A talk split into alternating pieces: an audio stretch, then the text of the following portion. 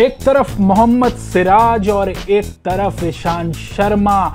इन दोनों ही गेंदबाजों का बड़ा ही सॉलिड है कर्मा। नमस्कार, ये है क्रिकेट वाली बात और मैं हूँ तुषार उप्रेती।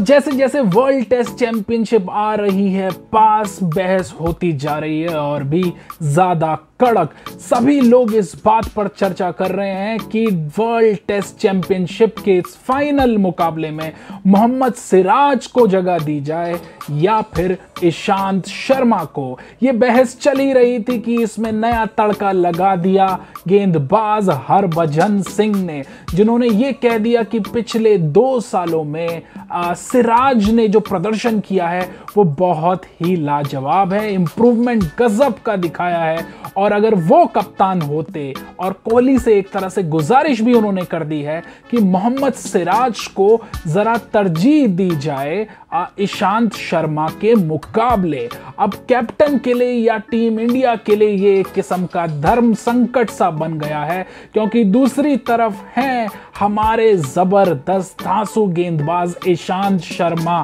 जिनका टेस्ट मैचेस में रिकॉर्ड जो है वो इम्पेकेबल है।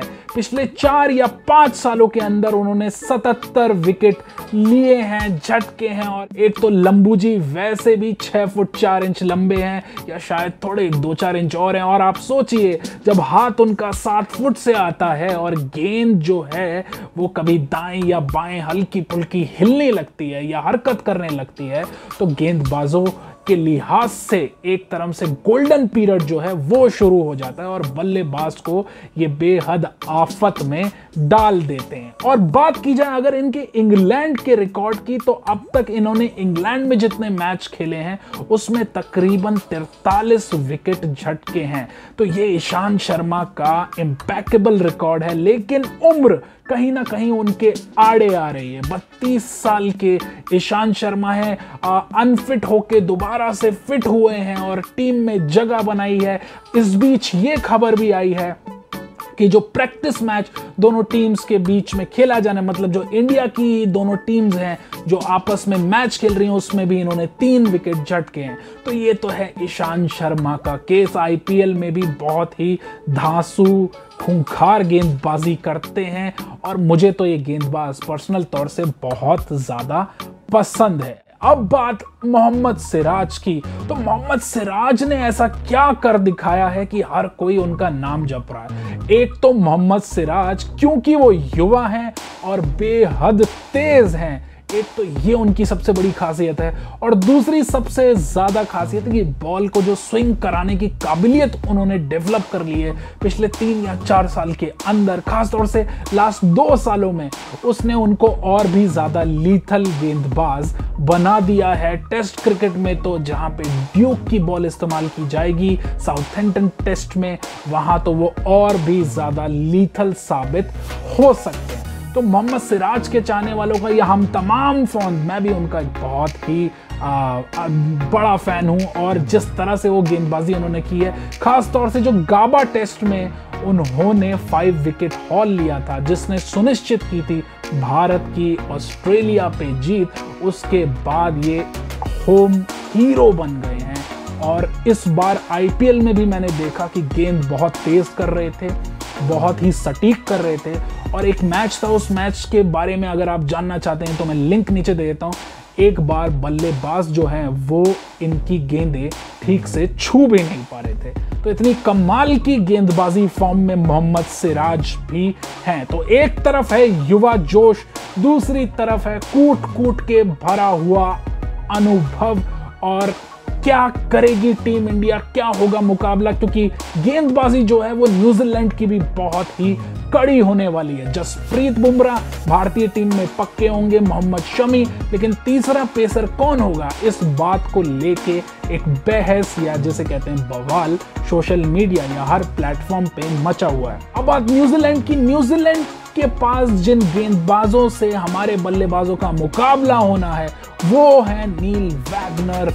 Trent Boult again left armer ज़बरदस्त बॉल को स्विंग करने की काबिलियत और सऊदी। सऊदी ने पिछले कई सालों में बहुत ही ज़्यादा इंप्रूवमेंट दिखाई है, खास तौर से टेस्ट मैचों पे। तो मुझे ऐसा लगता है कि कहीं ना कहीं ईशांत शर्मा और मोहम्मद सिराज के बीच बीच में चुनाव जो है, वो भारतीय टीम के लिए बेहद मुश्किल होने वाला है। भाई, मुझसे अगर आप पूछेंगे तो मैं तो यही कहूँगा कि भाई दोनों को ही खिला लो, क्योंकि दोनों ही बहुत ही ज़बरदस्त फॉर्म में और आप बात करते हैं थर्ड पेसर की।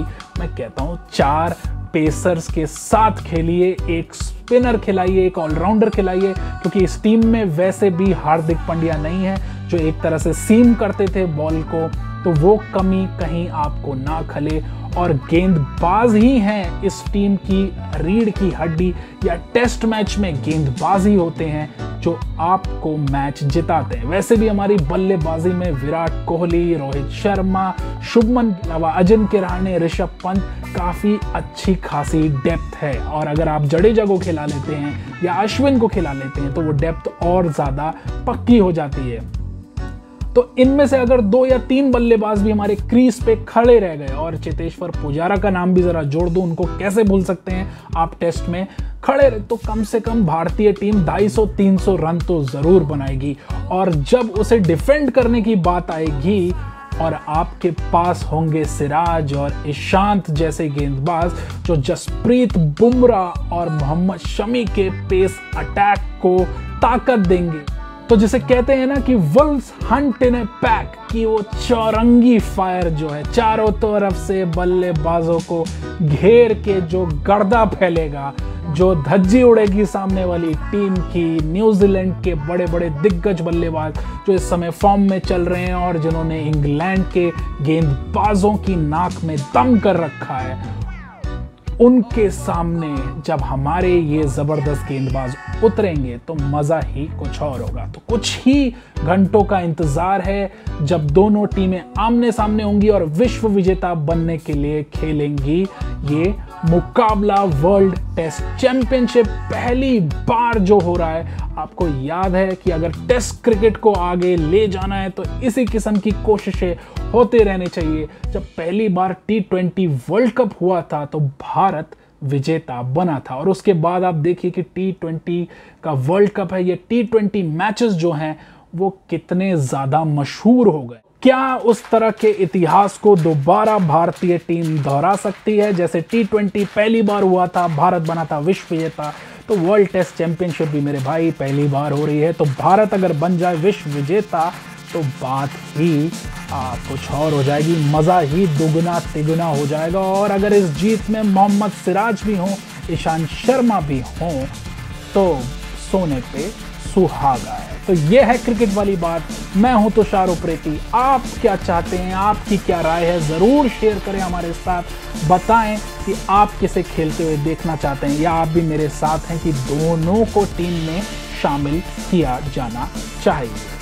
तो फ़िलहाल अभी के लिए दीजिए मुझे इजाज़त। जहाँ भी रहें, घर के अंदर रहें, ना तो किसी को करोना दें, ना तो किसी से करोना लें। तब तक के लिए धन्यवाद।